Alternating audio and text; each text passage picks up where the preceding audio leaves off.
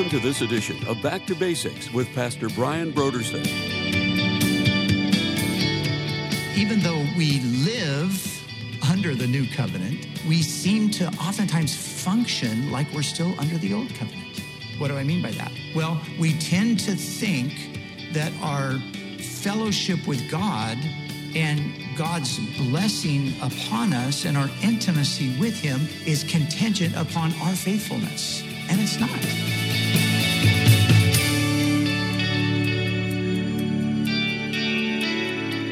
Today on Back to Basics, Pastor Brian continues his study in the Gospel of Mark.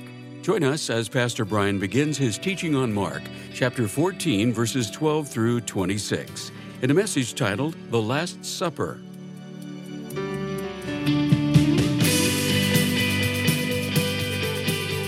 Now, here's Pastor Brian.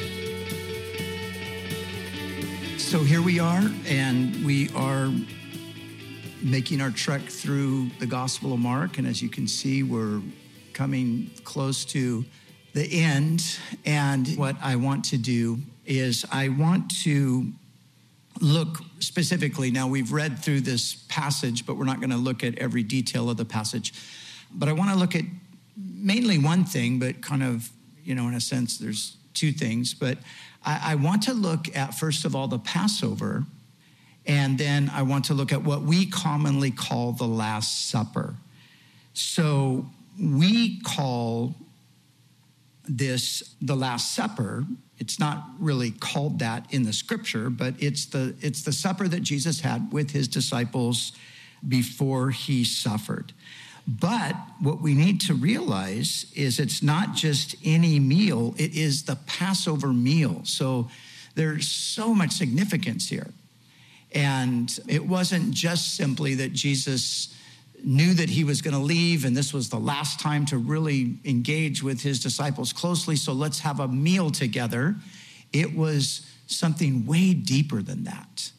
Now, the Passover was the final act of God in delivering the people of Israel out of their bondage in Egypt. So remember, Israel was there. They were 400 years in bondage, and then God sends them Moses to deliver them. The culmination of 10 plagues that God used to break the power of Egypt and set Israel free was the death of all the firstborn in the land. From the firstborn of Pharaoh that sat upon his throne, to the firstborn of the lowliest servant and even the firstborn animals.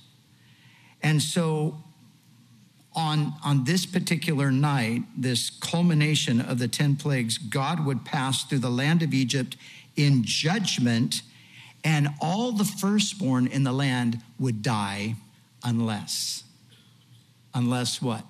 Unless that household had taken a lamb and slain it, placing its blood over the doorpost of the house, and then entering the house and remaining there that night. As the angel of judgment passed through the land, when he saw the blood over the house, he would pass over. That's the word. He would pass over that house and spare the firstborn. So that's where this whole thing originated. So the Passover meal that Jesus and his disciples were having was to commemorate that. And of course, God had commanded Israel that from that night in Egypt, when they celebrated the Passover, they were to do that every year throughout their entire history. And they were to do it on a specific day, the 14th day of Nisan, that was the day. And then the, the Passover and the Feast of Unleavened Bread were accompanied. So the Passover began on the 14th, and the following day was the Feast of Unleavened Bread. So as we read in the New Testament about this, sometimes the terms are used interchangeably. Uh, sometimes it just says Passover, but it includes the unleavened bread feast as well. Sometimes it just says the Feast of Unleavened Bread, but it's talking about the Passover because they were inseparable. And so here they are, and they're gathered together in this commemorative event, but it wasn't just to commemorate a past event, it was pointing to a future event that had now come.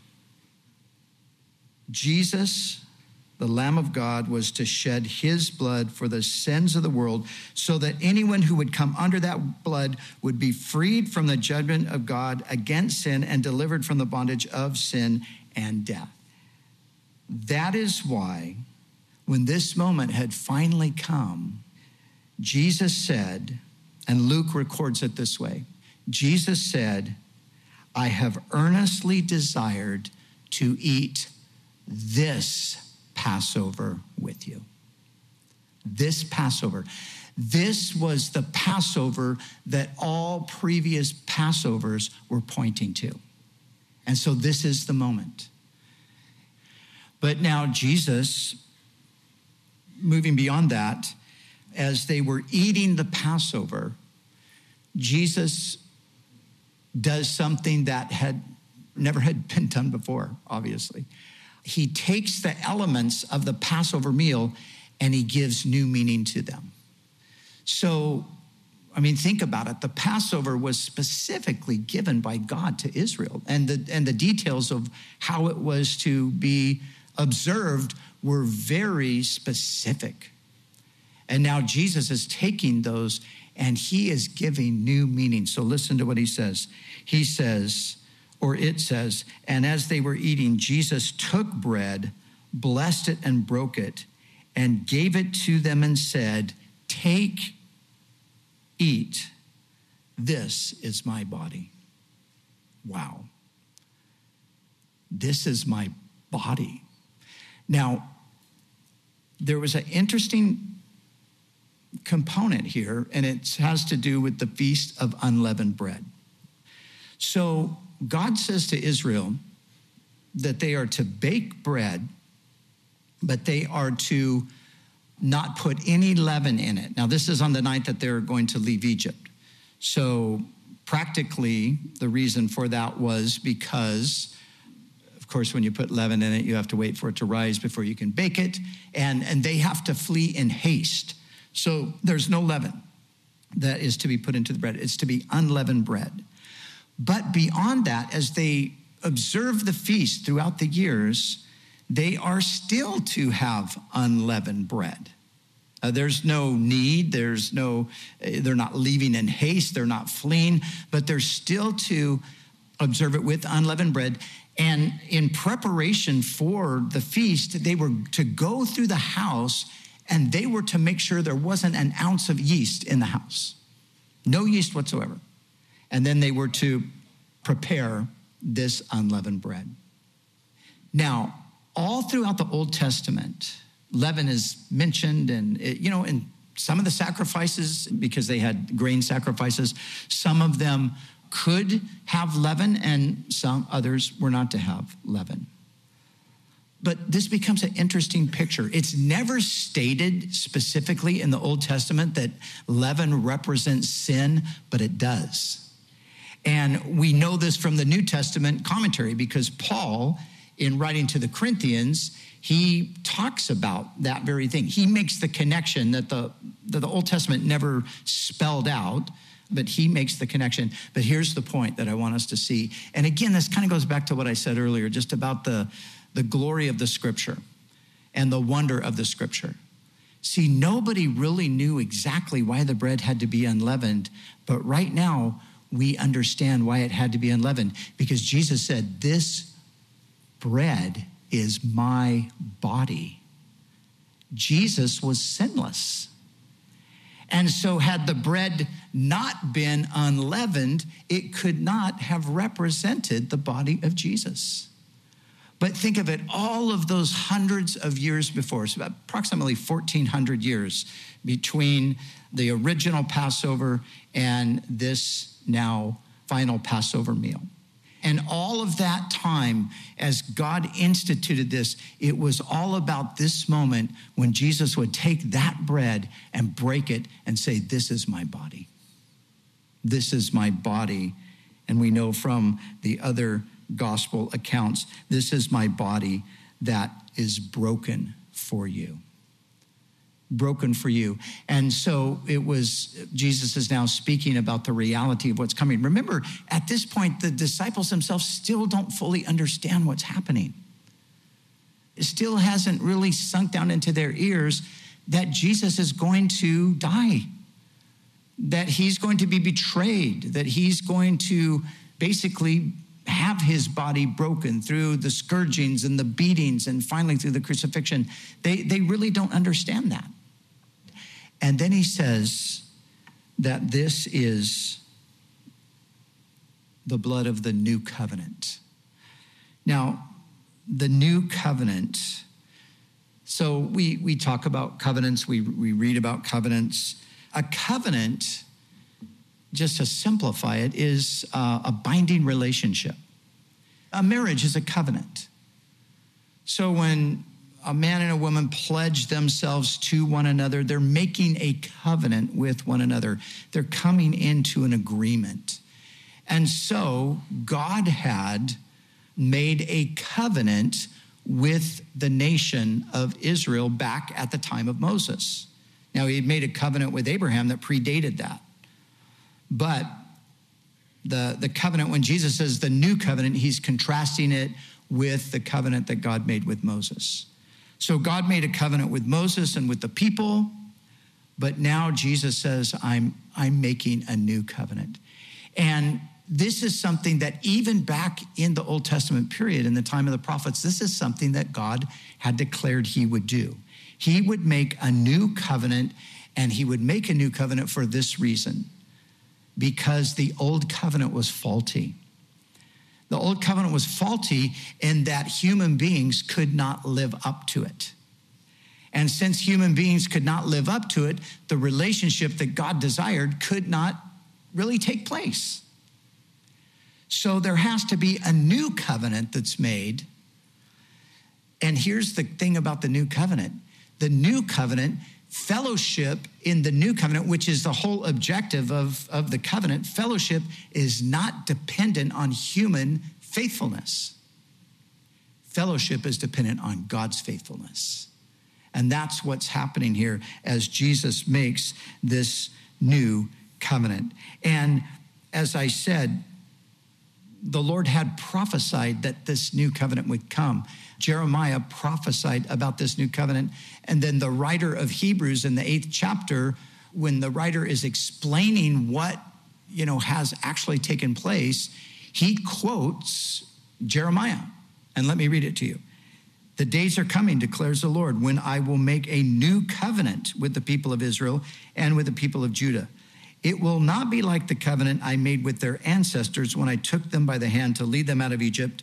Why? Because they did not remain faithful to my covenant, and I turned away from them, declares the Lord. This is the covenant that I will establish with the people of Israel after that time, declares the Lord. Listen, I will put my laws in their mind and write them on their hearts. I will be their God and they will be my people. No longer will they teach their neighbor or say to one another, Know the Lord, because they will all know me from the least of them to the greatest, for I will forgive their wickedness and remember their sins no more. You see, God says, I'm going to make a new covenant and I'm going to do all the work.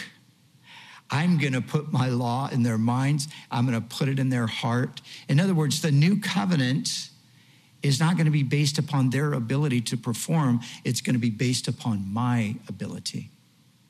And so, when Jesus says, This cup is my blood, or this cup, this is, this is the new covenant in my blood, which is shed for many, that's what he's talking about. And this is so important for us to realize because we tend to, even though we live under the new covenant, we seem to oftentimes function like we're still under the old covenant. What do I mean by that? Well, we tend to think that our fellowship with God and God's blessing upon us and our intimacy with Him is contingent upon our faithfulness. And it's not. That's just the simple reality. It's not. But we live like it is. And so, even though we're in this new covenant, we live like we're still under this performance based relationship with God. And we live half the time wondering if God really loves me. Does God really care? Is He going to help me? I, have sinned. I'm such a bad person. I don't even know if God really, I mean, how could He? After all, look at who I am. What is all of that? That's all performance based. That's basically all old covenant. But you see, the new covenant says, no, yes, I am a sinner, but Christ has forgiven me and I am now in Christ. And God sees me in Christ, He sees me as perfected. And the blood of Jesus, God's Son, is constantly, continually cleansing me from all sin. And, and so I can, I can live my life in this relationship that God desires, knowing that it's not based upon my perfection that comes from my own efforts, but it's based upon what Jesus did.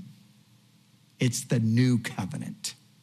Now, here's the last thing Jesus and his covenant are commemorated by a meal. Now, this is so interesting. In the ancient world, this was the time where you really connected. There was this communion that was taking place. You see, if you really wanted to enjoy one another and experience a deep bond of friendship with one another, you did it around the table. That's where you did it. And see, this is this is my point. The new covenant is demonstrated for us and commemorated by this meal. So, what is it saying? The new covenant is about intimate, familial, communal relations. That's what it's about. It's about God loving us so much that he wants to he wants to be around us. He wants us to be around him. He wants us to all be gathered around the table. I mean, it's amazing when you think of that. Remember in Revelation where Jesus he says to the church of Laodicea. Now, Leo, remember in Revelation, the first uh, or chapters two and three, you have the letters to the seven churches, and Jesus is addressing those churches, and he's basically commending them for certain things. He's correcting them with other things. And the, to the church of Laodicea, who had pretty much shut Jesus out. Remember what he said? He said, Here I am. I stand at the door and knock. If anyone hears my voice and opens the door, I will come in and eat with that person. Why does Jesus say that? Because that's what they had lost. They had missed out on the whole point of the covenant. The whole point of the covenant is to have fellowship. The whole point of the covenant is to live in nearness to God, in community with Him, in intimacy. That's the whole point. And now remember, as Jesus says, I've, I've longed to eat this Passover with you. Why? Because now everything is going to be reversed. Everything is going to go back to the way God intended it. Because, of course, the, the break in the communion happened in the garden. But now that's all going to be undone. And the kind of intimacy that God desired when He created Adam and Eve that had really, to a large degree, been lost for all of those ages because of the sin issue. Now that's all going to be restored. And that's why Jesus said, I will eat with you.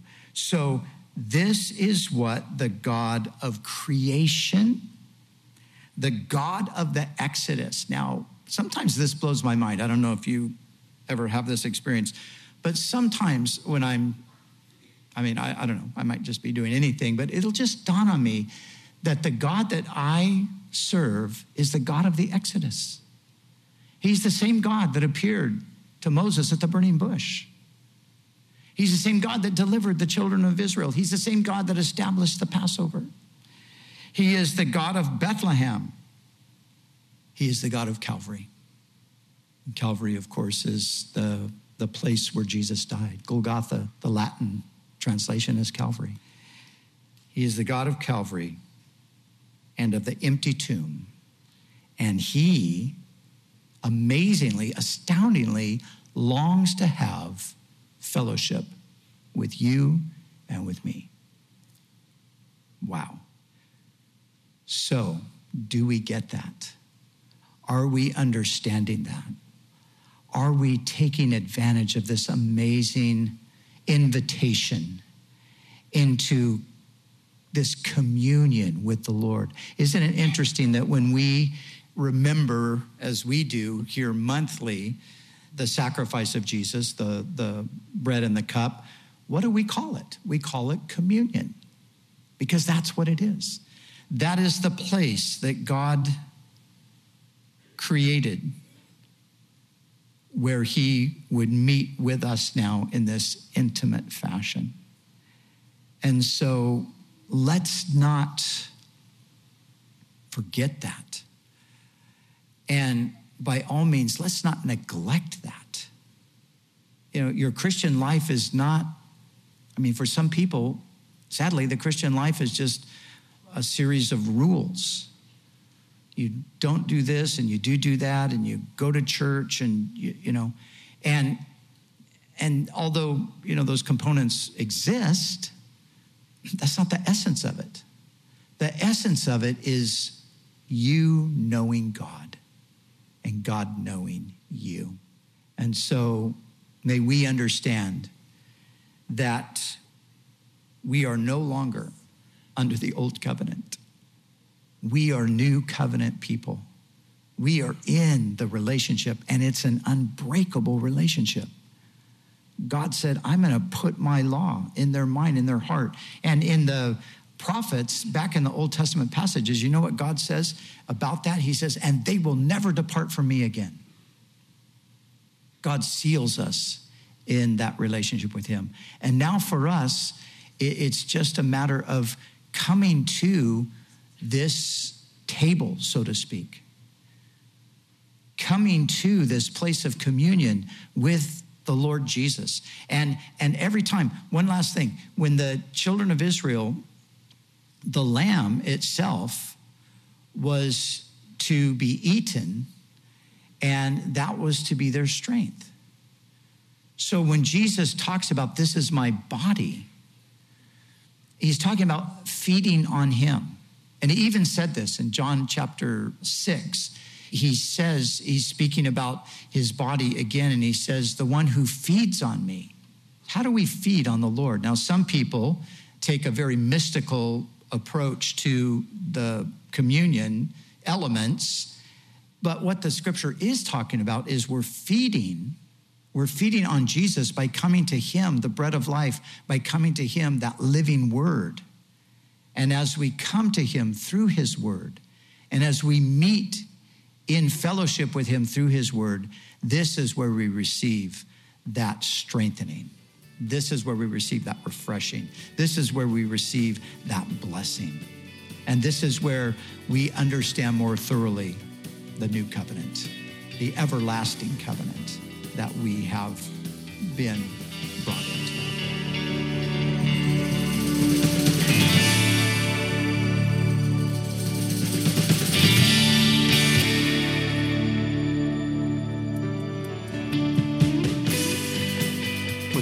September, Back to Basics Radio is offering a book titled A London Sparrow The Inspiring and True Story of Gladys Aylward by Phyllis Thompson.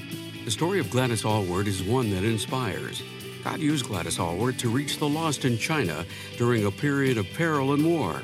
The story is one that is transparent about her weaknesses and mistakes, but it's also a story of God's strength made perfect through weaknesses, God's promised provision, and a life surrendered to God. If you have a longing for God to use your life, but have been discouraged by setbacks or doubts that God can use you, you need to get this book. You'll be inspired by what God can do through a life that is willing to follow Him. The book A London Sparrow, the inspiring and true story of Gladys Aylward by Phyllis Thompson, is our gift to say thank you for your donation to Back to Basics. So we encourage you to call us right now.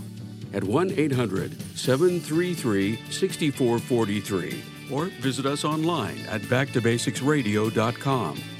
We'd also like to remind you that all of our other resources are waiting for you at backtobasicsradio.com or by calling our request line at 1 800 733 6443. That's 1 800 733 6443. Our desire is to encourage you in your daily walk with God.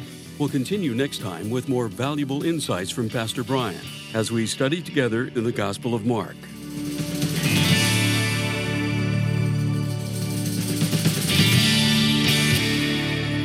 Back to Basics is the preaching and teaching ministry of Calvary Chapel, Costa Mesa, California.